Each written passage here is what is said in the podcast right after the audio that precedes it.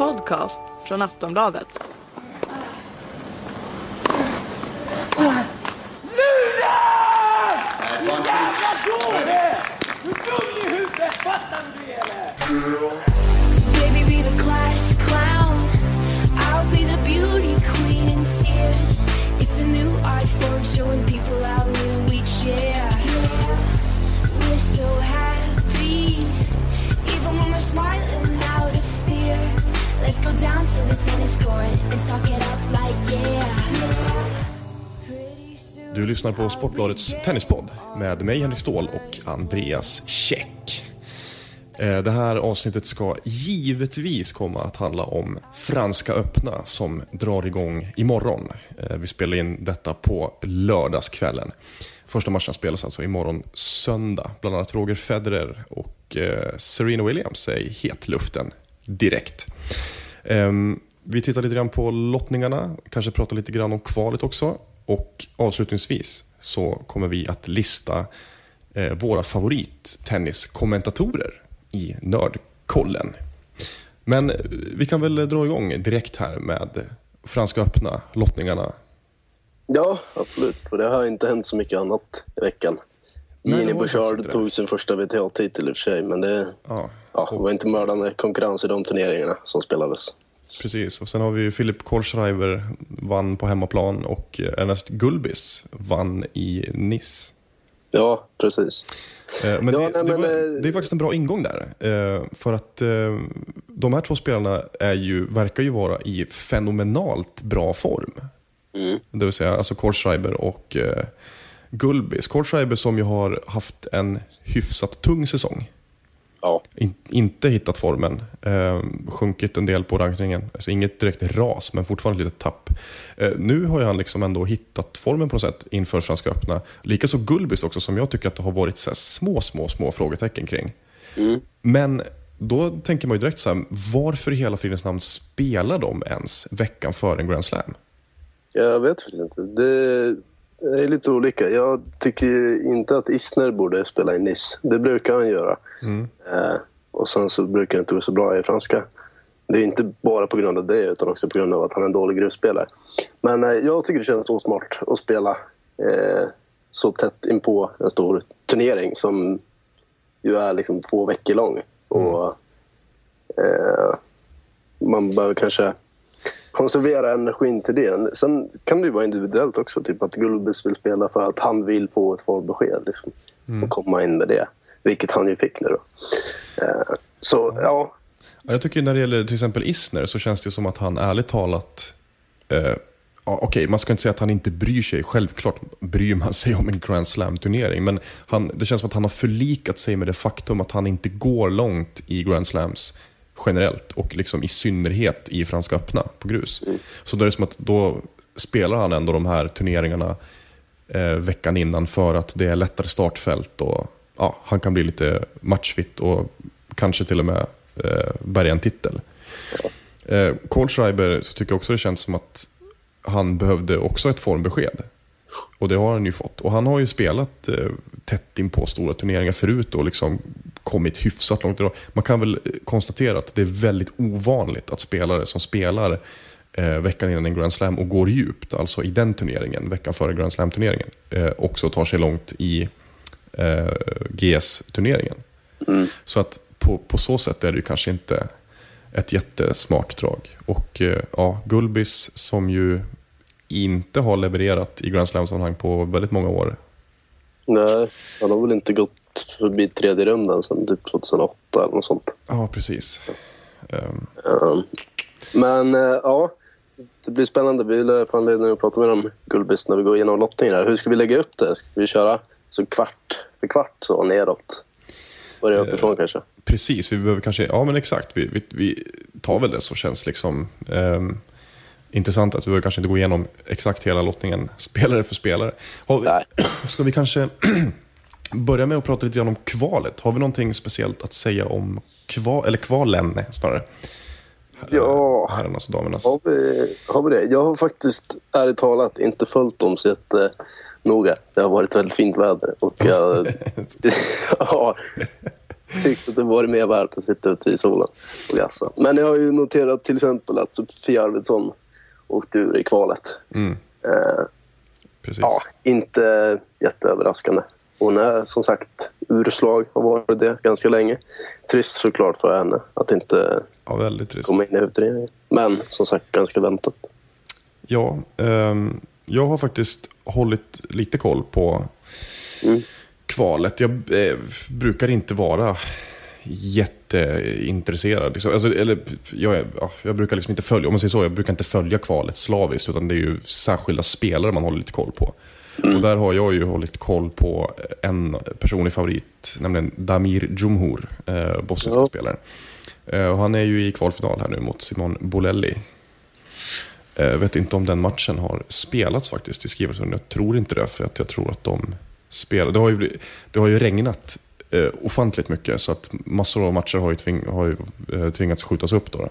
Mm. Och sådär. Men eh, han har i alla fall sett bra ut. Han var, såg en, han var liksom inte stekhet inledningsvis, men eh, ja, tagit sig förbi sina matcher, fått med sig resultaten.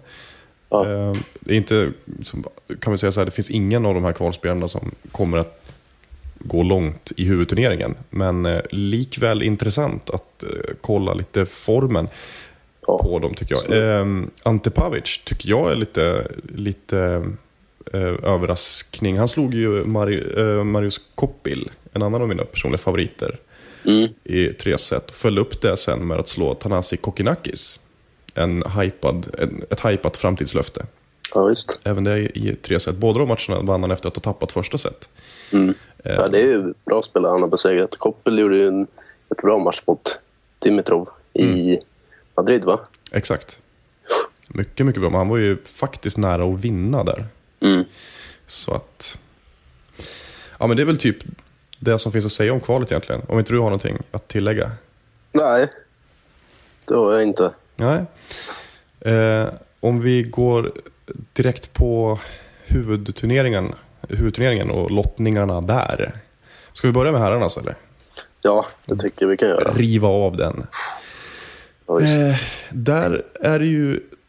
Ja, vi kan väl säga som så här, bara liksom lite generellt så mm, är det många som tycker att Novak Djokovic har fått en ganska tuff lottning. Likaså Rafael Nadal generellt. Delvis i och med att han möt, kan möta Nicolas Almagro i åttondelsfinal och sen David Ferrer. I kvarten. Sen har han ju då alltså Stan, numera Stan alltså, officiellt bytt namn från Stanislas till Stan, Wawrinka eller Andy Murray. Mm.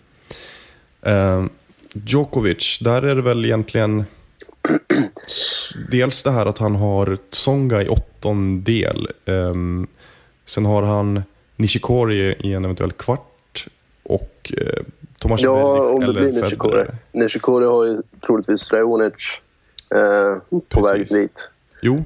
Eh, Det är väl så, så, jag tänker bara de personerna som menar Ja, att Djokovic sidningsmässigt. Exakt, och de, Ja. de som menar, ja, då är det ju, lyfter man ju fram typ så här, Tsonga, Nishikori. Ja. Eh, och sen då Federer eller Berdych i, i semin. Mm. Eh, Ja, nej, men det känns väl generellt som du säger att eh, det är väl kanske eh, Wawrinka och Federer som har eh, fått bästa lottningarna. mm, Eh, Wawrinka kommer förmodligen få Murray i, i kvarten. exakt. Det är väl lite upp till Murray själv. Ja, det känns ju lite som att det, där tycker jag, jag vill ändå höja ett varningens finger för framförallt då Kohlschreiber. Som är en väldigt, väldigt kompetent grusspelare. En kompetent spelare överhuvudtaget. Han är ju väldigt jämn sett till underlag. Fantastisk grässpelare också, men, men så väldigt kompetent på grus. Och Murray är ju extremt ehm, ja, opolitlig kan man säga. Ja. på, på grus. Nu, nu kliver han in i turneringen med ett formbesked eh, från Rom. Det måste man såklart ta med i beräkningarna. Men det känns ju som att Kohlschreiber är personen han liksom måste slå. För sen är det väl inga jättehot. Vi har liksom en halvskadad Richard Gasquet Mm. och en Eh, formsvag Fernando Verdasco. Ja. Eh, Fognini eh, möter ju Ja, Wawrinka i en eventuell åttondelsfinal. Ska vi, jag undrar så här, vilken, vilken halva tycker du är mest intressant? Eh, då tycker jag att den undre halvan är mest intressant. Eh, inte för att det, det känns ju rätt givet att Djokovic kommer ta sig till final. Liksom. Eh, men frågan är vem han får eh, möta i semin. Och också tycker jag är det intressant med eh, trion där. Alltså Rajonic, Nishikori och Dolgopolov är på Ja, samma exakt. kvart. Liksom. Så någon av dem kommer samma möta. åttondelssektion. Ja, just det. Så är det till och med. det- och det här är ju väldigt roligt, för att kommer ihåg att jag varnade för det? När vi, eller Mm. varnade inom citationstecken, men alltså det här att Raonic gick upp och tog liksom kvartsfinalsidningen från Keinerskori. Då Mm. sa jag att ja, men i och med sidningssystemet så kan han ju faktiskt ändå få möta Nishikori redan i, i åttondelsfinalen. Och så är det precis det han får göra, vilket då innebär att den här, alltså hans kvartsfinallottning, eller sidning var ju helt meningslös. Liksom.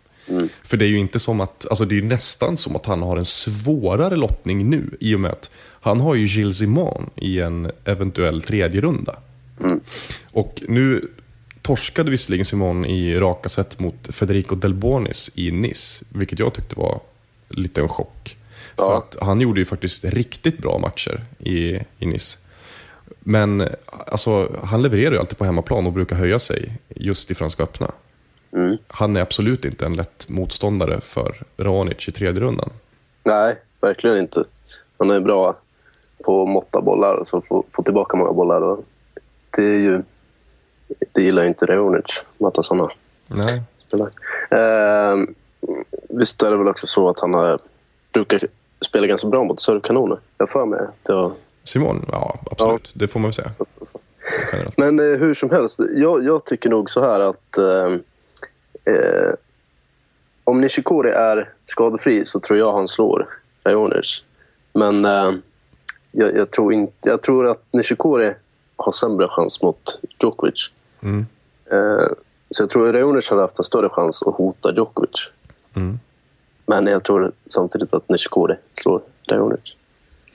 Ja, eh, det tror jag också. Det känns som att det är liksom det styrkeförhållandet som har blivit nu mellan Nishikori och Raonic eh, i den, i den liksom rivaliteten. Det kan ju faktiskt komma att bli en väldigt intressant rivalitet på, på sikt. Eh, där har ju Nishikori övertaget liksom, och han var ju, även om det var en ganska, alltså sett till eh, matchsiffrorna, ganska jämn tillställning i Madrid så vann han ju ändå i raka set och det kändes väldigt kontrollerat. Eh, ganska tuff öppningsmatch för Nishikori. Möter alltså Martin Klijan. Eh, den eh, hypade för två år sedan som sen bara försvann ut i periferin. Vi pratade om honom här för några, några avsnitt sedan. Ja. Han har i alla fall eh, börjat hitta formen nu igen. Mm. Ehm, och det är ju frågan här om det ligger Nishikori i fatet eller om det tvärtom är bra för honom. Att han direkt får en lite tuff öppningsmatch. Ja, jag vet inte. Jag... Han vet ju såklart bäst själv hur, hur det står till liksom med, med skadan. Men det känns väl som att det vore rätt skönt för honom att så få en mjuk start och liksom skydda långsamt. Precis. Eh, Fördelen är att han, han möter ju Nikolaj Davidenko eller Robin Haase i nästa, i, i liksom en eventuell andra runda. Och där kan man säga att Nikolaj Davidenko är ju på stadig nedgång. Och Robin Absolut. har ju inte imponerat Nej. speciellt under grussäsongen om man säger så. Ehm, ja, jag Nej, men alltså är Nishikori frisk så tror jag att han kommer ställas mot Djokovic i en kvartsfinal. Det, det, det tror jag också.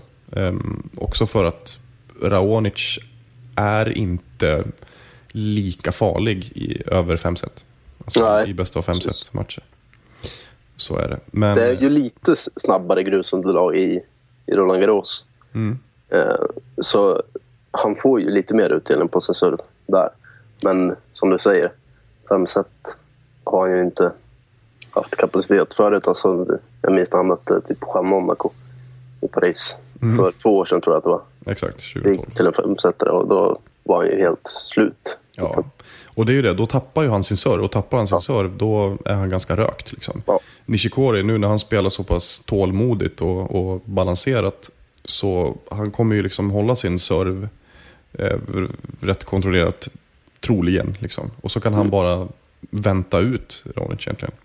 Ja. Jag håller med dig dels om att det här är en intressantare halva och jag håller också med dig om att Nishikori förmodligen inte har lika god chans att slå Djokovic. Och det har ju att göra med dels att Djokovic har problem mot servkanoner, det är ju allmänt känt. Ehm, Men också att, att eh, Nishikoris spel passar Djokovic ganska bra. Särskilt Ja. på, på grus liksom. Ja, Det- alltså, det- de är hyfsat lika spelsidor så. Det är bara att Djokovic är bättre på. Ja, precis. Där passar det ju, eh, teoretiskt passar det ju Nishikori bättre att möta en spelare som Nadal som han kan pressa tillbaka och liksom få på defensiven. Han kommer ju inte lyckas få Djokovic på defensiven på samma sätt. Ja.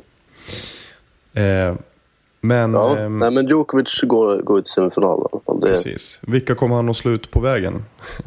Det, ja, det är han ju kommer behöva slå ut Songa Ja. och... Eh, Marin Cilic, trol, Ja. troligen i tredje rundan. Det tycker jag ju. Jag har svårt att förstå varför folk lyfter fram Marin Cilic som, eh, som ett hot på, liksom på grus i en tredje runda i Franska öppna mot Djokovic. Jag har jättesvårt att förstå det. är det någon som gör det? Jag har inte sett det. Men alltså, visst, han, han visade liksom form eh, för någon månad sedan. Ja, han var ju, alltså, jo, han var jättebra, jättebra form i, i början på året. Men nu har han ju, dels har han ju dippat i form, men också så, alltså, på grus mot toppspelarna har han ju inte samma udd. Inte i närheten av samma udd som han har liksom på, på hardcourt. Eh, jo, nej, men det är väl, eh, det jag har sett det är ju att liksom folk listar den här tänkbara och då är det så här, ja, ah, Cilic är ju tufft liksom och så blir det Tsonga. Och jag känner väl så här, lite så med Tsonga. Jo, han hade tre matchbollar mot Djokovic i Franska öppna kvarten 2012. Eh, och han var i semifinal förra året, men han är inte samma spelare längre. Nej, Han, han har inte hittat tillbaka till sitt spel efter skadan i Wimbledon förra året. nej, precis. Tyckte han kändes lite på gång nu i, i Rom, men Mm. nej.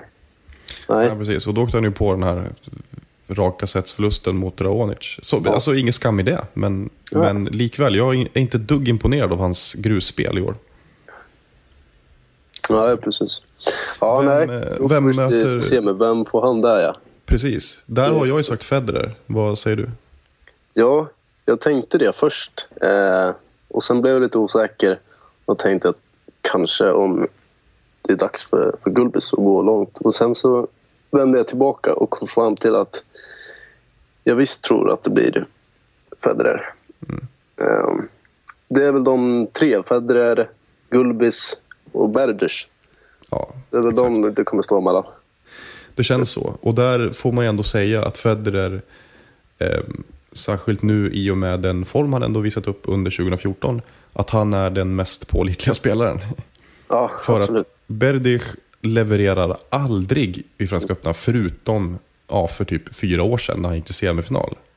Och torskade mot Söderling 2010. Annars åker han alltid ut tidigt eh, i Franska öppna, av någon anledning. Första rundan förra året. Då fick han visserligen Game of Fizz i, i första rundan, men, men ändå. Um, Gulbis, det vet man ju aldrig vad han är på för spelhumör. Man tycker ju, sett till lottningen, om han bara är liksom ja, om han får, får bra, bra speltider så ska han ju kunna ta sig till en åttondel förhållandevis enkelt. Det är, det är inga skrämmande spelare han möter. Det är liksom Lukas Kubot i, i första rundan och sen typ, ah, vad är, blir det, Beneteau liksom i, i andra rundan. Jusjny som fortfarande är i dålig form. Kanske Radek Stepanek, men Ja, nej, men det är spelare han ska slå. det är det ju. Så är det. Eh, Men eh, jag, jag, just nu så tror jag nog mest på Federer där. ja. Jag, men jag det- tror att den som vinner åttondelen, eh, alltså Federer eller, eller Gulbis, Mm. eh, tror jag går till semi. Jag tror inte på Berdych. Nej, nej men det, det gör faktiskt inte jag heller. Och jag tror också att eh, alltså Gulbis har kapacitet att störa Federer enormt. På, alltså han har ju, det är skrällpotential på Gulbis om han tar sig till en åttondel mot Federer. För det är ju också så att Gulbis brukar höja sig när han väl får möta de bättre spelarna som han ju alltid vill möta. Han vill alltid mäta sig mot toppspelarna. Liksom. Eh, Berdych ska vi också påpeka, han har ju Roberto Bautista Agut på sin, eh, i sin sektion och kan alltså möta honom redan i tredje rundan. Mm. Ehm, och ja, alltså... Fick, fick väl stryk mot Bautista Gut. Ja, visserligen på hardcourt i Indian Wells tror jag då. Så var det ja. Men, och han är ju bättre på hardcourt än vad han är på grus, men likväl. Inte en superlätt eh, eh, lottning där. Sen Isner finns på den halvan där också. Tommy Robredo visserligen i riktigt dålig form. Mm. Ja, men ändå. Det, Ja. det är ingen busenkel väg för, för Berdych om man säger så. Nej, verkligen inte. Nej, men eh, Federer mot Djokovic i, i semifinalen där tycker jag eh, känns som ett bra utgångstips. Det tycker jag också. Och Och då, då säger vi väl båda två att Djokovic vinner. Ja, det säger vi. Ja. Så att enkelt skulle jag tro också. Övre halvan. Ja, rör oss tillbaka uppåt. Mm. Eh, ja, vi hade väl pratat lite om Wawrinka. Mm. Eh, att han har fått en ganska skön lottning. Det är väl typ... Guillermo Garcia Lopez är ju inte jättekul i första rundan förvisso, men han ska ju klara det bara. Ja, Det ska han ju. Och det är också så här, jag, jag är inte jätteorolig för det här med hans svaga formbesked i Madrid och Rom. För att förra året så hoppade han ju till och med över Rom på grund av skada och gick till kvartsfinal i Franska öppna. Så att, alltså, det är inte helt omöjligt att han faktiskt bara typ stängde av i, i Rom. För, för att bara så här hårdfoka på Roland Garros. Liksom. ja. Eh, Nej, men det, det är väl kanske Monfils eller Fonini. De två kommer väl mötas. Om det blir så, vi, då, i en tredje runda precis. Ja. Om det blir så. Jag tror ju inte alls på Fognini. Särskilt inte med tanke på att han troligen möter Bellucci i sin andra runda. Mm. Nej, alltså, form, Monfils och Fognini. Kan ryka direkt och kan torska sina första matcher. Och däremot om Monfils och Fognini skulle mötas eh, och båda är i bra form, då känns det som att Fo- Fognini har övertaget där. Mm. Ja, kanske. Jag vet inte. Alltså, men det är väl bara om man kollar liksom på, på lottningen här. Vem som potentiellt kan tänkas skrälla ut Wawrinka så är det väl någon av dem. Ja, så är det. Och det, då eh, säger det rätt mycket om Wawrinkas chanser. Att om någon av dem ska liksom... Om, de, om Monfils och Fonini är det största hotet mot honom. Det, Då, då har man ju ganska det är ganska fin, ganska fin lottning, det får man säga. Sen är det ju Murray då. Och då är det ju så att om, eh, om det inte blir Murray i kvarten mot Wawrinka. Då känns ju Wawrinka självskriven i semifinal. Ja, För att, alltså, Korsreiber, som sagt, skicklig grusspelare, men han, han, ja, han har inte den kapaciteten. Om, om Wawrinka är i bra slag. Gasquet eh, småskadad. Sen är det liksom Bernard Tomic, usel form. Leighton Hewitt kan inte spela grus. Carlos Berlock, ja men nej, det är liksom inga, det är inga namn. nej. Alltså Murray, Murray kommer nog ta sig till kvartsfinal. Och det kan ju bli en jättebra match. Mm, absolut. Det kan det bli. Mm. Jag tror ändå... Alltså idag så håller jag nog Wawrinka som favorit. Trots att han har visat dålig form nu liksom, den här månaden. Mm. Eller i slutet av de två senaste turneringarna i alla fall. Apropå kvalet, snabbt bara. Jag såg ju här nu när jag tittade på något. att Damir Djumhur har ju eh, vunnit sin final. Ja, just det. Och är lottad nu mot Feliciano Lopez i första Mm. rundan. Ja. Det är en match man ska hålla lite koll på tycker jag. Ja. Det finns lite skrällpotential. Lopez är ju inte, han är inte fantastisk på grus. Nej, precis. Eh, men eh, vad, vad tror du om en match mellan Murray och Wawrinka? Jag eh, tror det kan bli en... Det känns också lite upp, upp till Murray. Liksom. Mm. Eh, om han spelar som han gjorde mot Nadal så har han ju definitivt chans att vinna den matchen. Mm. Men säg, om Wawrinka spelar på topp. Alltså om båda spelarna eh, presterar max så vinner ju Wawrinka, skulle jag säga, typ sju gånger av tio. Just Ja. för att han är så pass mycket bättre på grus. Jag håller med. Så jag får nog hålla Wawrinka som favorit. Yes, då är vi två. ja, men jag ser också ett Wawrinka i semi. Sen är det ju Nadal, det tycker jag ju att det första egentliga hotet är ju Ferrer i kvarten. För att alltså Almagro, Franska öppna, eh, bäst av fem set i åttondel, nej. Tommy Haas, nej. Eh, det, det är ju liksom, det känns som att det är Ferrer i, i en, eh, en kvart. Mm. Som, som kan vara jobbig för Nadal. Men eh, stalltipset är ju att han vinner den matchen. Ja, Så är det ju. det är det ju. Verkligen. Sen är det ju, det kan ju bli en intressant match mellan Dimitrov och Ferrer i åttondelsfinalen. Mm. Jag tror inte på Dimitrov i Franska öppna 2014 riktigt. Eh, Nej, alltså... Jag vet inte, det känns väl som att Ferrer är väl typ mardrömsmotståndare för Dimitrov. För att det går ju typ inte att vinna en match mot Ferrer snabbt. Du kan inte få det. Alltså, du, du, du kan inte vinna en sån match på en och en halv timme, två timmar. nej, precis. Att det blir alltid långa bolldueller och sånt. Och ju längre matchen lider, desto mer kommer det tippa över till Ferrers fördel. Sen tycker jag också man, man, alltså utan att ta någonting från Dimitrovs prestation i Australiska öppna, men vi ska komma ihåg också att han fick ju en ganska tursam lottning i och med att det var spelare som föll bort där. Så att han hade inte en jättetuff väg till sin kvartsfinal. Eh, nu har han ändå en så här, alltså han, kan möta, han möter Ivo Karlovic i första rundan. Och det kanske inte låter jätteskräckenjagande, men Karlovic gick till final eh, nu i eh, Düsseldorf. Och har liksom spelat bättre än någonsin på grus. Och även om jag inte tror att Karlovic ens kommer vara i närheten av att vinna den matchen, så kan han ju störa Dimitrov rätt ordentligt. Och liksom, eh, ja, dra lite Alltså, energi. han sliter ut sig lite. Ja, Redan precis. där, Dimitrov. Och eh, Daniel Brands, som jag tror tar sig till andra rundan, inte i bra form, men han kan ju också blixtra till. Liksom. Mm. Sen blir det säkert troligen Kevin Anderson i, i tredje rundan. Och det är ju inte läskigt, men ja, likväl. Liksom. Anderson är inte en oäven spelare. Nej. Så, ja, nej, jag tror ju att Dimitrov tar sig till en åttondel mot Ferrer, men jag tror inte att han kommer vinna den. Nej, det tror jag inte heller. Nej, vi är väldigt överens. Ja, det känns så. Och även om, om, så här, om Dimitrov skulle vinna så kommer han inte att slå Nadal. Eh, alltså han tar inte tre set mot Nadal om inte Nadal är liksom Skadad. totalt under isen. Liksom, eller, ja, skadad eller i skitdålig form. Liksom. Ja. Så är det ju. På Roland Garros, det, det, det tror jag inte. Alltså herregud, han tog ett set mot Nadal när Nadal hade en liksom, världens största monsterblåsa i sin slaghand liksom, i Australiska öppna. Ja, Eh, ja, då är det ju nej. Nadal Wawrinka då.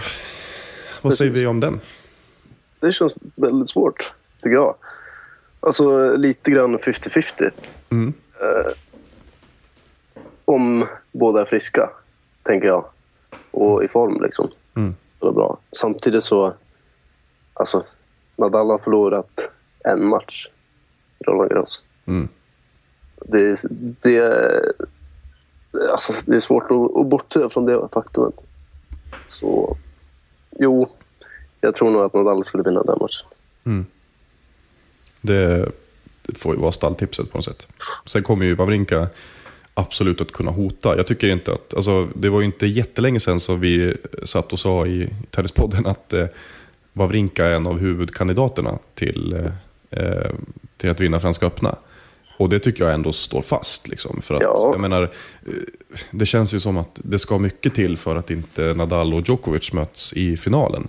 Men eh, eh, jag har svårt att se några andra liksom, utmanare än typ Wawrinka, Nishikori och så eventuellt Federer, men liksom långt där nere.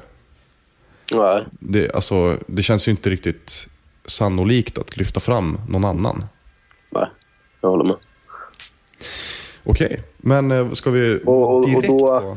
för, för jag, jag tror ju att Djokovic vinner Franska öppna, men du tror fortfarande på Nadal? Eller? Alltså, jag, jag, Vi, jag, måste, skrev, vi kan inte vara överens hela vägen. jag skrev ju min, jag skrev ju min eh, blogganalys igår. Mm. Då avslutade jag lite putslustigt med liksom, finalen, liksom, antingen Nadal eller Djokovic som vinner. Men när jag var tvungen att, under pistolhot, liksom, då sa jag ju 51% Djokovic, 49% Nadal. Ja, Men det är ju baserat på formbesked. Liksom. Och det där kan ju ändras rätt snabbt under resans gång. Jag vet inte, men jag läste i och för sig en, en väldigt bra kommentar kring det. Jag minns inte exakt vem det var. Men det är ju så att även om Nadal bygger upp sitt självförtroende liksom, så att det är helt monumentalt när han väl står i finalen. Så kommer ju det inte att ge honom ett, ett... Det kommer inte ge honom lika mycket när han möter Djokovic. För att han har fortfarande inte samma, samma självförtroende när han spelar mot Djokovic. Eh, det är liksom på en annan, det är på en annan nivå. Och jag menar, när, när de möttes 2012 i finalen, då hade ju Nadal redan vunnit lite självförtroende efter några segrar mot eh, Djokovic. Eh, när de möttes inför frans- eller liksom i semifinalen förra året, då var det ju jättejämnt. Det var ju liksom verkligen på håret att Nadal vann där. Och då hade han ändå bara en förlust mot Djokovic liksom, under den säsongen, fram till Franska öppna. Eh, nu har han liksom fyra raka förluster. Så att, ja, det är ju jättesvag fördel Djokovic ändå tycker jag. ja, jag håller med. Ja, Mm. Ska vi gå över till ja. damsidan? Jag tycker eh, vi kan väl gå direkt på, på bara riva av övre halvan. För den, jag tycker att, att undre halvan är intressantare. Det är kul att spara det göttigaste till sist. Mm. Ja, alltså hela det, den sidningen nu på damsidan är ju totalhavererad nästan, Ja. känns det som. Alltså, det, är, det är väldigt sjukt för att nu kan det bli så att de två oddsmässigt största favoriterna kan mötas redan i kvartsfinal. Och det är alltså Serena Williams och Maria Sharapova Ja, som är kvartsfinallottade mot varandra. Det är ju alltså, ja det är ju katastrof nästan. mm. alltså, det är ju mardrömmen för Sharapova. Ja, det, är verkligen. liksom, det henne det är synd om. Eh, eller synd och synd, alltså, hon är ju rankad där hon är för att hon har spelat dåligt i början av säsongen. Men, vad fan. Ja, det är mardrömslottning för henne, så är det ju. Mm. Eh, jag menar, För alltså Serena tar sig ju dit. Det är ju roligt för hon kan ju få Venus i ja, tredje rundan. Precis. Eh, samt, ja, Venus möter väl Belinda Bencic i, i första Exakt. matchen. Hon kan ju mycket väl ryka där. Men ja, sannolikt möts de ju i tredje rundan. Det kan bli väldigt kul. Systrarna. Ja, nu har ju Serena vunnit lite. Alltså det är hyfsat jämnt historiskt head to head. Men jag Mm. tror Serena har vunnit typ fyra eller fem av de sex senaste eller något sånt. Precis. Eh, och ja, men ändå. Den är, ju- den är lite rolig. Det finns ju inte jättemånga utmanare där. Samantha Stosur är liksom åtton, eller um, vi har Do- Dominika Cibulkova, eller Cibulkova som ska uttalas. Eh, och eh, som är åttondelsfinalsidad mot Maria Sharapova. Eh, Cibulkova möter väl Samantha Stosur troligen. Om inte Stosur åker ut mot Monica, hur uttalas det nu? Monica Pu- Pio- Ja, Puig, inte. Puig. Något sånt. Skitsvårt namn. Eh. Hon har spelat jättebra i, i Strasbourg. Mm, hon vann också sin första titel. WTA-titel. Precis. Precis. som Ginny Bouchard. Ja, Hon är från eh, Puerto Rico, Monica exakt. Puig. Det. Kan inte ha funnits så många bra puertoricanska spelare förut, va? Nej, nej, jag tror inte det. Men hon är ju riktigt bra. Hon har ju liksom, hon har gjort väsen av sig förut. Eh, Jag minns att Mm. Och hon, ung också väl? Ja, Född, eh, 93 kanske? exakt. Hon, vem var det hon slog i, hon slog någon i Wimbledon förra eller förra, förra året tror jag. Ja. När du säger det, fast jag minns inte vem hon slog. Ja, Ja, ja. Kan vara typ Sara Irani eller sånt. Kanske inte kanske. superskräll, men ja, hur som helst. Ehm, få spelare eh, som eh, hotar Williams och likaså få spelare som hotar Sharapova fram till deras då eventuella kvartsfinal. ja. Eh, Och där, då, då känns det ju bara så här, återigen, Williams semifinal. Mm. Grattis. Mm. Det känns inte troligt att Sharapova från ingenstans ska slå. Det är om Williams ska, skada gör sig påmind igen då. Ja, kanske. Alltså, jag vet inte. Jag sa i förra podden att jag ville tippa emot Serena bara för att Djokovic och Serena aldrig har vunnit samma Grand Slam. Mm. Och jag trodde på Djokovic och var tvungen att plocka bort Serena. Eh, men då hade jag ju tänkt att Sharapova skulle vinna istället.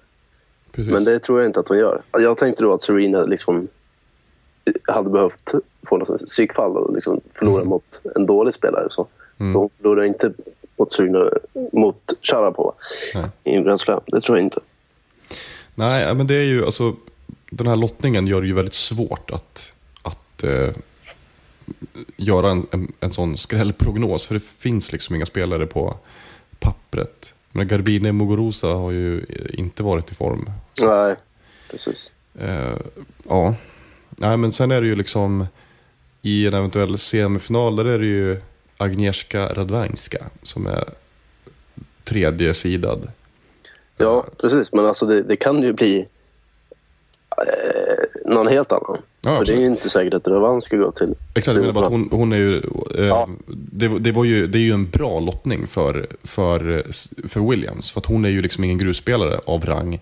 Det är ju alltså Angelique Kerber som är eh, åttonde sida där. Jag menar, om hon skulle ta sig till en semifinal, det är ju också förmodligen dyngstryk. Nu har visserligen Kerber faktiskt vunnit över Serena Williams, men det var 2012. Det var när hon, det var när hon var väldigt bra. Nu är hon inte det riktigt längre. Nej, men det, det, det kan ju bli liksom en dålig spelare som, är, som går till semifinal. Mm. Alltså dålig, ingen som är med här är ju dålig. Men du förstår vad jag menar. Spelare som egentligen inte borde vara i semifinal. spelare. Jag tror Ja. faktiskt att, att Eugenie Bouchard kan ha lite chans här. Ja, Ehm, definitivt. vi kan ju också konstatera här, poängtera att eh, Johanna Larsson möter Maria Kirilenko i sin första runda. Mm. Det är ju en ganska jobbig lottning ändå. Kirilenko är, har ju väldigt hög högsta nivå. Ja, alltså är Kirilenko frisk, skadefri så vinner hon den matchen. Precis, men hon har ju haft en hel del problem med skador. Så att, ehm, ja, det är väl liksom Larssons öppning där. Hon är skadad. Men, ja, men det känns i alla fall som att Eugenie Bouchard har skräpat sig. Likaså Carla Suarez Navarro faktiskt. Ja, verkligen. Hon är duktig på grus och har Verkligen. visat form på slutet. Så hon kan definitivt. Jag flaggade ju lite för Alice eh, Cornet Mm. förra podden. Hon är ju den kvarts eh, sektionen här. Mm. Så hon skulle också kunna vara en potentiell skrällkandidat till att gå till semi. Det låter som att vi är lite överens om att det inte blir Radwanska som tar sig till eh, Ja, semin. jag tror det. För att eh, hon är inte så bra på grus liksom. Nej. Eh, men jag vet samtidigt inte vem. Det Nej, känns som en typ 50-50 att alltså 50% chans att Radwanska går dit och 50% chans att någon annan. Mm. Ja. Och då är det ju typ Bouchard eller Carla Suarez Navarro eller något sånt där. Kan någon, en spelare som typ Daniela Hantosova, kan hon bara blixtra till? Finns det någon sån? Nej, inte- det känns tveksamt. Hon är inte i bra form. Nej. Nej, men då är det ju liksom Bouchard eller Suarez Navarro. Angelique Kerber, pff, visst kanske, men det känns inte troligt för att hon inte har, hon har inte spelat så himla bra. Nu har hon visserligen klättrat en del och tagit igen mycket av det hon har, har torskat, eller mycket, men hon har tagit- igen en del av det hon har tappat, men eh, inte tillräckligt. Mm. Ja. Ja, det? Vi, vi borde egentligen flytta ner till den...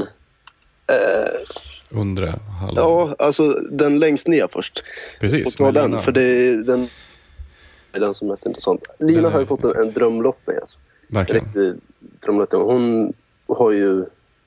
Ja, vem kan hon få? Typ Wozniacki i kvarten, är det så? Ja, i åtton... Nej, jo i åttondelen, precis. Wozniacki i åttondelen, sen har hon ju Jelena Jankovic eller typ Sorana Krstia eller något sånt där i, i, i kvarten. Sara Irani kan hon få i kvarten också. Ja, precis. Nej, alltså Lina går ju till semifinal. Det man vågar nästan sätta Ja, mitt hus på, tänkte jag säga. Tror att jag inte har ett hus, för då behöver jag inte hålla löftet. ja men exakt. Men då, då, där, där är det ju liksom Irani. Och hon, det är väldigt oklart vad hon är för fysisk status nu i och med skadan hon ådrog sig i Rom. Eh, Jelena Jankovic, ja, nej, alltså. Hon har inte spelat tillräckligt bra liksom. Nej. Nej, så drömlottning för Lina. Hon går Mm. till semi. Och så finns det ju då en kvar på den här lottningen. Mm. Det är jävligt mycket intressant. Det är ju Simona Chaleps kvart. Yes. Men det, det roliga, det är mycket roligt för det blir en riktig blockbuster direkt här. Caroline Garcia mot Anna Ivanovic i första matchen. Precis. Den är galen alltså. Och jag menar, Garcia hemma hoppet liksom. Eh, hypad. Och lite på uppgång nu. Och Ivanovic i bra form. Mm. Ja, det blir en riktigt, riktigt kul öppningsmatch. Ja, det finns alltså några... den, den som vinner den matchen kommer ha en grym chans att gå till kvartsfinal. Alltså Garcia, om hon slår Ivanovic så kan hon lätt gå till kvartsfinal. Jag måste säga att det är den enda riktigt intressanta öppningsmatchen på damernas. För att herrarna har ju ändå typ Nick Kyrgios mot, eh, mot uh, Milos Raonic. Mm. Uh, Bernard Tomic mot Leighton Hewitt är ju lite rolig, även om det liksom kommer inte bli någon drömmatch. Liksom. Så är det ändå uh, lite kul. Vad finns det mer? Ja, men så här, jag tycker ju Karlovic Dimitrov känns lite rolig. Mm. Um, det var, var det inte någon till som var rätt så intressant att hålla? Jo, men just det. Jiri Vesely mot Lukas Rosol. Ja. Känns också lite kul. Vesely är i väldigt bra form. Eh, tog sig till sin första final i Nice. Mm. Ja, förlåt, semifinal. Eh, jag tror det var hans första semifinal. Jo, det var det. Första ATP-semifinal i karriären. Eh, Düsseldorf var det, förlåt. Han, förlor, han torskade mot, eh, mot Karlovic där. Ja. Och Rosol, ja, han har sett hyfsat bra ut. Ja. Ja, jag tycker det finns en del lite roliga matcher. Ja, det är det. Men det är kanske Garcia mot Ivanovic som är den. Ja, det tycker jag absolut. Det, det känns ju som den tveklöst bästa. Liksom. Sen har vi ju i och för sig en av dina, jag vet inte, kan man säga favoriter, men du har lyft fram i alla fall, eh, Taylor Townsend. Ja, Hon just möter det. ju Vanja King i sin, och det, ja, det är lite Mm. kul med liksom. Ja, hon kan vinna den matchen, det tror jag. Mm. Sen så får hon nog i så fall stryk i nästa match, för då blir det väl... Eh, troligen. vem blir det då i så fall? Eh, Cornet, skulle jag tro. För Townsend? Mm. Ja, precis. Hon möter ju Ashley Barty i sin, Bar, Ashley Barty menar, i, Mm. i sin första, så Cornet.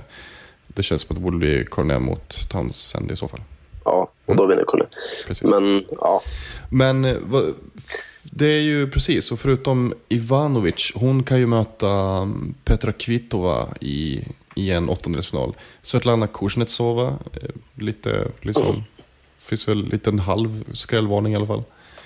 ja. Eh, Men Kvitova känns så, så ojämn och sen är det grus. Så, jag Mm. vet inte. så är det ju. Eh, Nej, men det, det är ju Chaleps. Eh, hon ska väl ta sig till semifinal, tycker man. Tycker jag absolut. Hon är ju hon är väldigt bra grusspelare. Och där är det ju liksom, jag menar alltså Sloane Stevens i en åttondelsfinal är inte så skräckinjagande. Nej, Faktiskt. Nej, det är det inte. Nej, men det vilka som kommer mötas i, i kvartsfinalen där. Det blir väl Precis. Halep mot, ja, kanske Ivan- Anna Ivanovic. Ja, kan tycka det. På förhand tycker jag ju att det borde vara hon. Om hon tar sig förbi sin första runda så ska ju hon hålla som favorit över Kvitova tycker jag. Tycker jag också. Eh, sen är det ju liksom, för Stevens del, ja det är ju Ekaterina Makarova kanske kan plocka henne. Ja. Annars är det ju typ egentligen Stevens mot eh, Halep. Ja. Och eh, då har vi alltså Halep mot Lina i semifinal. Vad tror vi om den då? Eh, ja, jag tror på Lina. Jag vet inte om jag avslutade hela min harang där förut med att Serena och Novak aldrig vinner. För nu har jag kommit fram till att eh, Lina ska vinna Franska öppna. Okej. Vilket är lite sjukt. För jag satt, jag sa ju förra eller förra, förra podden att hon egentligen är en dålig grusspelare. Att man är lite lurad av att hon faktiskt vann här Mm. 2011. Men eh, vad fan, hon har ju fått en bra lottning och kommer med största sannolikhet på semifinal. Och ja, nej, men jag, jag tror Lina vinner. Mm. Ja men, så här är Det det. finns ingen logik i det egentligen. Nej, men, nej, men jo, fast logiken är ju att Lina är den som har störst skrällpotential mot Serena Williams. Mm. Och Lite då så. är det ju så liksom att grus är inte Serena Williams bästa underlag heller. Så att, menar, ett möte mellan Serena Williams och Lina kan ju bli, det, det blir ju liksom en sluggerfest. Mm. Någon kommer att stå och kötta och panga på liksom. Och det kan ju bli, det kan gå lite hur som helst liksom. Mm. Och där känns det som att då är det ju Lina som har störst skrällpotential. För att om Sara Errani skulle blixtra till nu, om hon skulle ha kommit tillbaka och återhämtat sig från sin skada och ta sig till final, då blir hon ju överkörd. Ja. Eh, så. Jelena Jankovic, som sagt, nej, men det är ju Lina som har den skrällpotentialen. Likaså om Simona Halep skulle ta sig till, till en final mot Williams. Alltså, jag tycker inte att det, det skulle inte vara liksom århundradets sensation om hon vann. Men skrällpotentialen är fortfarande inte lika hög för Chalep som den är för Lina. Nej. Så att, det är ju det som är. Men jag tror att om, om din, eller om, om den här, menar, om den här sviten med att Djokovic och Williams, om den ska brytas, om, vi nu, om man nu, nu utgår från att Djokovic vinner, då är det ju typ att Williams känner av sin skada och torskar mot någon lite oväntad spelare. Mm. Det är det. Alltså, det tycker jag är det enda sättet hon inte vinner turneringen på. Det är alltså om hon får stryk mot, mot en sämre spelare. Alltså typ som det var mot Rosanna. För eh, hon, när hon möter bra spelare så är hon ju fo- fokuserad. Liksom. Alltid. Men apropå Djokovic, lite kort bara. Eh, det brukar ju sägas att han är sårbar för fler spelare. Eller mot, han är sårbar mot fler spelare än Nadal. Mm. Och nu när han har fått de här liksom, han har fått då eventuellt uh, Mirza Ronic eller, eller Nishikori. Han har fått Songa, han har fått Federer. Hur, vad, vad är sannolikheten för att Djokovic ska missa finalen i Franska öppna 2014? Ja, jag vet inte. Jag kan inte se det hända. Jag, alltså, det är så svårt att se att han skulle vika ner sig. För det är ju någonstans det som skulle krävas. Antingen att han typ skadar sig så han inte kan spela och därför förlorar matchen. Eller för att han viker ner sig. Och eh, han vill ju så gärna vinna den här turneringen. Så jag kan inte se att det skulle hända. Ja, jag tycker väl att sannolikheten är lite, lite större för att Djokovic ska liksom falla bort på vägen än att Nadal ska göra det.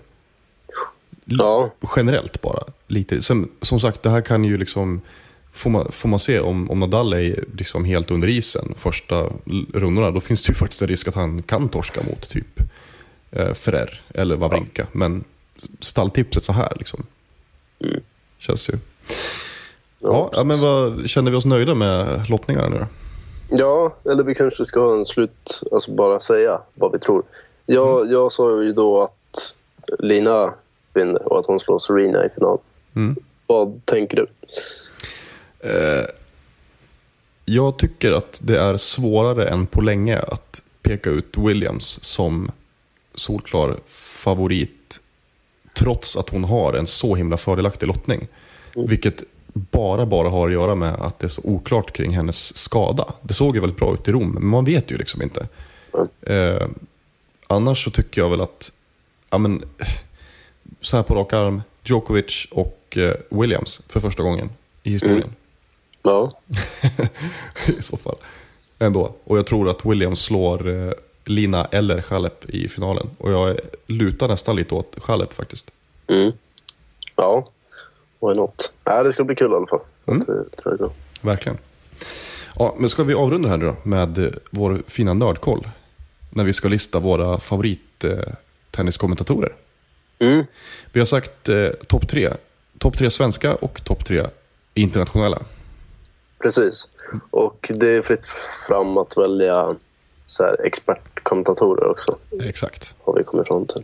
Och med expertkommentatorer men- menar vi typ spelare som Ja, eh, ja, för detta eller aktiva. Som, det finns ju många spelare, aktiva spelare som faktiskt hoppar in och gör mycket liksom, Mm. expertkommentering. ja precis. Vilken, ja, vilken ände vill vi börja i? Ja, det kanske... Ska vi börja internationellt då? Mm, absolut. Vill Mm. du köra dina tre? Ja, det kan jag väl. Jag drar dem hyfsat snabbt. Eh, då börjar jag nerifrån då. Mm. Gör jag. Eh, Fru Macmillan har jag lyft fram. Okej. En, han måste vara över 70 år nu, tror jag. Han är gammal. Sen Miss farbror, han är bara behaglig att lyssna på. Eh, kommenterar för Eurosport och eh, BBC också, radion där. Eh, på andra plats har jag satt Mats Wilander. Okej. Jag, jag, det är mest för att jag älskar att lyssna på hans engelska. Den är ju helt olik någon annans engelska. Han är ju så... eh, Ja, den dialekten som eh, gör att han förtjänar en andra plats. Han har ju bra koll och så också. Han har ju faktiskt extremt bra koll. För, för det är Ja. ju ändå, det är ju faktiskt inte det är ju inte givet att liksom före detta spelare ska ha dunderkoll på vad som händer på tennistouren nu. Men det har ju faktiskt. Wilander. Han har ju extremt bra koll. Ja, det där är ju ett... Ja, och sen är det ju ett, ett vanligt fenomen, inte bara inom tennisen utan i all sport, att före detta aktiva får någon roll som tv-expert och sen är de inte alls bra på att liksom, så här, vara i tv. Men det är ju Mats. Herregud, han är hur bra som helst.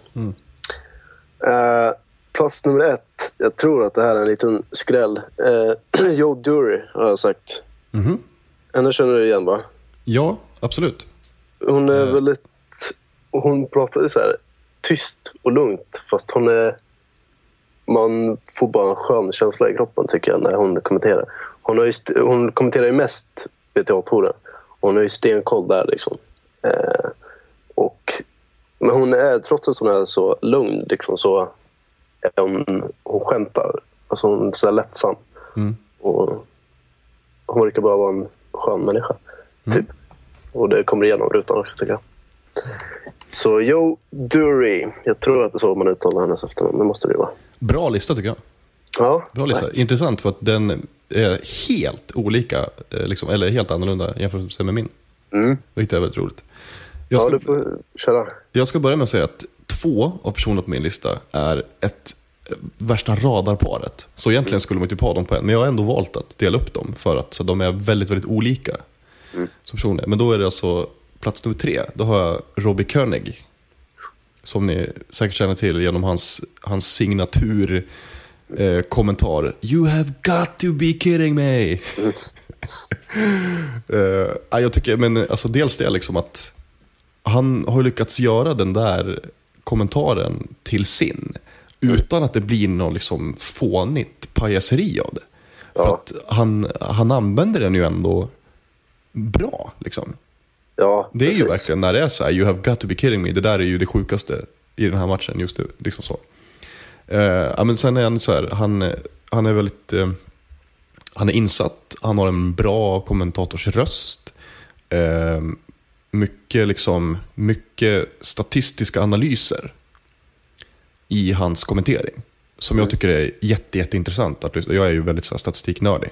Jag tycker att det är jätteintressant liksom, att med alla de här. Och då är det ju liksom inte bara så här, siffrorna som dyker upp i sändningen just då. Så jag ska tillägga det också att han, han kommenterar alltså för Tennis Channel och eh, Tennis TV. Eh, mestadels eh, Masters, men också ja, lite andra, gäng andra tror jag. Vanliga Ja. liksom, ATP World Tour, 250 500. Eh, men mycket liksom sån, såna analyser. Eh, jag tycker han är väldigt bra. Plats nummer två, där har jag faktiskt Jim Courier. Mm. Gamla Grand Slam-vinnaren. Eh, och det har dels att göra med att han känns väldigt lugn och trygg. Och han är ju liksom ofta så... Eh, de sammanhangen som jag ofta hör honom, det är ju typ förhandsanalyser och eftersnack och sånt. Lite som Mats Wilander liksom. Mm. Men eh, också väldigt, väldigt, tycker jag, insatt i den moderna tennisen, ganska frispråkig. Liksom aldrig så här, aldrig respektlös eller plump, men, men ja, frispråkig ändå. Och har dessutom sköna anekdoter. Så, så han är min nummer två. Och min nummer ett, det är ju då alltså Rob Königs eh, radar, eller som parhäst, Jason Goodall. Ja. Han är riktigt skön alltså. Och det är ju framförallt det tycker jag att de två kompletterar varandra så himla bra.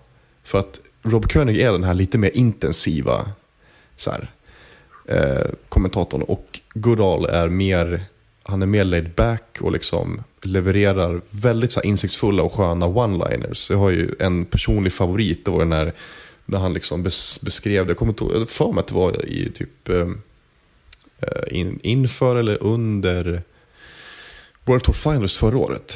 Som han liksom beskrev Stan Wawrinka, vad, vad som hade gjort honom, alltså vad som var anledningen till att han aldrig riktigt blommade ut. Och då sa han det liksom att Wawrinka kan slå alla slag, men han vet inte vad de har för effekt på motståndaren. Och det är mycket sådana grejer, så här, väldigt enkla liksom, eh, one-liners som är bara så här, sitter som ett smäck. Ja. Eh, väldigt insiktsfull kommentator. Och så här, skön att lyssna på. Mm. Ja, det var mina två. ja. All right, då kör vi de tre, topp tre svenska kommentatorer. Kör. Eh, jag börjar nerifrån igen. Jag har plockat fram eh, Magnus Alsterback på Eurosport som topp tre. Det, jag kan tänka mig att det är hyfsat många som inte tycker att han är bra. Jag vet inte, han är, han är lite så monoton liksom. I att han har... Han pratar på ett visst sätt rakt igenom hela tiden. Han höjer inte rösten så. Det är tonläget. Men jag tycker det är rätt skönt, behagligt. Och jag tycker också han är rätt duktig på att förklara spelet. Eh, alltså taktiska saker och sånt. Det är rätt ofta man hör kommentatorerna så här, bara, ah, de måste fram på nät. Typ, som att det är lösningen på klassikern. allting. Ja. Måste slå in tycker- fler första där. Mm, precis. Nej, men jag tycker han, han kommer alltid med så här, eh, bra analyser som jag inte tänker på när jag kollar matchen. Och så när han drar dem så blir det så ja, ah, jo, det har han nog rätt i. Så, så det är bra, tycker jag. Sen tycker jag Jonas Björkman förtjänar en andra plats. Han är ju ibland på Simor när de sänder tennis. Vilket De är ju inte så duktiga på egentligen. Men eh, han har ju skön energi. Liksom. Han vågar sticka ut lite. Och, och han har ju såklart bra koll. Han känner ju många av spelarna på touren fortfarande. Så ja, han är på andra plats. Och eh, första plats, Maria Strandlund Tomsvik. Eh, jag kollar ju rätt mycket på VTA-touren. Och den kommenterar ju hon ofta. Och det är väl framförallt det här att hon, eh, hon har ju bra koll såklart. Men jag tycker framförallt det är hennes ton. Alltså hon är lugn och hon har en mysig röst. så Behaglig att lyssna på. Så ja, Mm. det var dem. Intressant. Här har vi ju lite mer, vi är inne på lite samma spår. Mm. Två av tre har vi samma. Okej. Mm. Och då sätter jag på plats tre, där har jag ju Jonas Björkman. Eh, mycket för att, alltså det är ju väldigt roligt när man får höra de här anekdoterna. Och anekdoterna från Jonas Björkman ligger väldigt nära i tiden också. Han kan ju faktiskt dra anekdoter om aktiva och framförallt aktuella spelare. Ehm, utöver då att han faktiskt har väldigt bra koll. Eh, inte minst för att han liksom har ju varit djupt insyltad i ATP-tennisen i och med att han har varit turneringsdirektör för eh, Stockholm Open. Och liksom, ja men också tycker jag han har en, en, en skön ton. En skön ödmjuk ton. Liksom. Eh, Det kan jag störa mig på ibland hos vissa kommentatorer, att de säger saker och lägger fram dem som totala, absoluta självklarheter, trots att de inte är det. Och det tycker inte jag att Björkman gör. Han, eh, jag tycker att han ofta så här, är liksom balanserad i det, så att han berättar vad han tycker och vad hans uppfattning är om saker. Um, likadant känner jag med min eh, nummer två. Och det är Johan Landsberg, också kommentator på Eurosport. Före detta proffsspelare. Ehm, han, det är många som blandar ihop honom med Magnus Alsterback. För han också, han, de pratar ganska likadant. Eh, Landsberg är inte lika monoton som... Jag, kan, jag tycker att Alsterback är ju den, en av de jobbigaste att lyssna på. För att han är så extremt monoton. Det är väldigt, väldigt odynamiskt och, och liksom tråkigt. Eh, sen kan jag ju tycka också att Alsterback har en väldigt överlägsen attityd. Att han liksom levererar väldigt mycket som absoluta sanningar. Det tycker jag inte att Landsberg gör. Okej. Eh, och framförallt så tycker jag att Landsberg är väldigt duktig på att vara ensam kommentator. Det är väldigt svårt att vara det. Men det är han bra på. Han har så här skön energi liksom. i Sin kommentering. Nummer ett, såklart Maria eh, Strandlund Tomsvik. Ja, Eh, just det. Så är det. Dels för att alltså, jag tycker att hon har ju allt faktiskt. Hon är, känns som en väldigt komplett kommentator. Hon har en väldigt bra röst, hon är, väl, hon är lugn och sansad. Samtidigt som hon liksom ändå kan trycka på ibland när det behövs. Ehm, och är inte rädd för liksom att så här, ja, du vet, lite glädjetjut och sånt när det är riktigt härligt tennisgodis. Ja, Eh, Men också väldigt insatt i tennisen och kommer med jättebra analyser kring spelet. Liksom. Väldigt, väldigt eh, insiktsfulla analyser kring vad det faktiskt är vi ser framför oss i matchen. Eh, bra på att förklara och framförallt väldigt bra på att ge exempel. när en spelare spelar på ett visst sätt så brukar de kunna ge exempel på liksom, liksom hur, att den här spelaren har spelat liknande mot någon annan spelare för ett tag sedan. Eller att, ja, lite grann som någon annan spelare eh, spelar liksom, med liknande taktik och så. Um, så hon tycker jag är en solklar etta. Ja. Ja, grymt. Och så är vi ju grattis till Maria Strandlund Tasvik. Precis. Utnämnd till bästa tv-kommentator av både dig och mig. Enig. Av en enväldig eh, jury. Precis. En, en, inte enväldig, två. Enhällig jury. Ja. En enhällig jury. Ehm, ja. Hon vinner ära och berömmelse i Tennispodden. Mm. Kanon. Och vi kommer ju att eh, höras väldigt snart igen.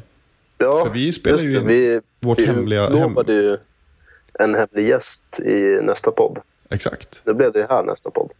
Men hemliga Precis. gästen kommer troligtvis till nästa avsnitt då.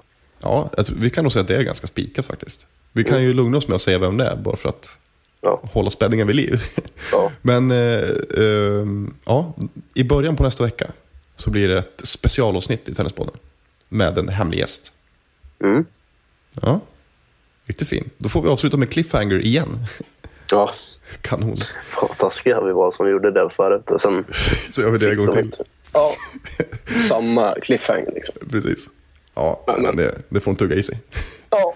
Ja, härligt. Eh, Då knyter vi ihop säcken här nu då. Du har lyssnat på Tennispodden med mig Henrik Ståhl och Andreas Käck. Om du vill höra av dig till oss med feedback eller förslag på ämnen att ta upp så kan du göra det antingen via mail, då är det fornamn.efternamn.aftonbladet.se eller på Twitter under hashtaggen Tennispodden till exempel. Ansvarig utgivare är Jan Helin. Hej då! We're so happy, even when we're smiling out of fear. Let's go down to the tennis court and talk it up like yeah. Pretty soon I'll be getting on my I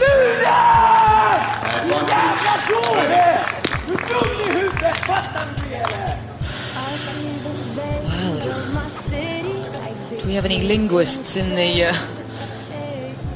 That's... Fan inte första gången du är inne och fördärvar. filling up. Well, I understand a few of those words and... Uh...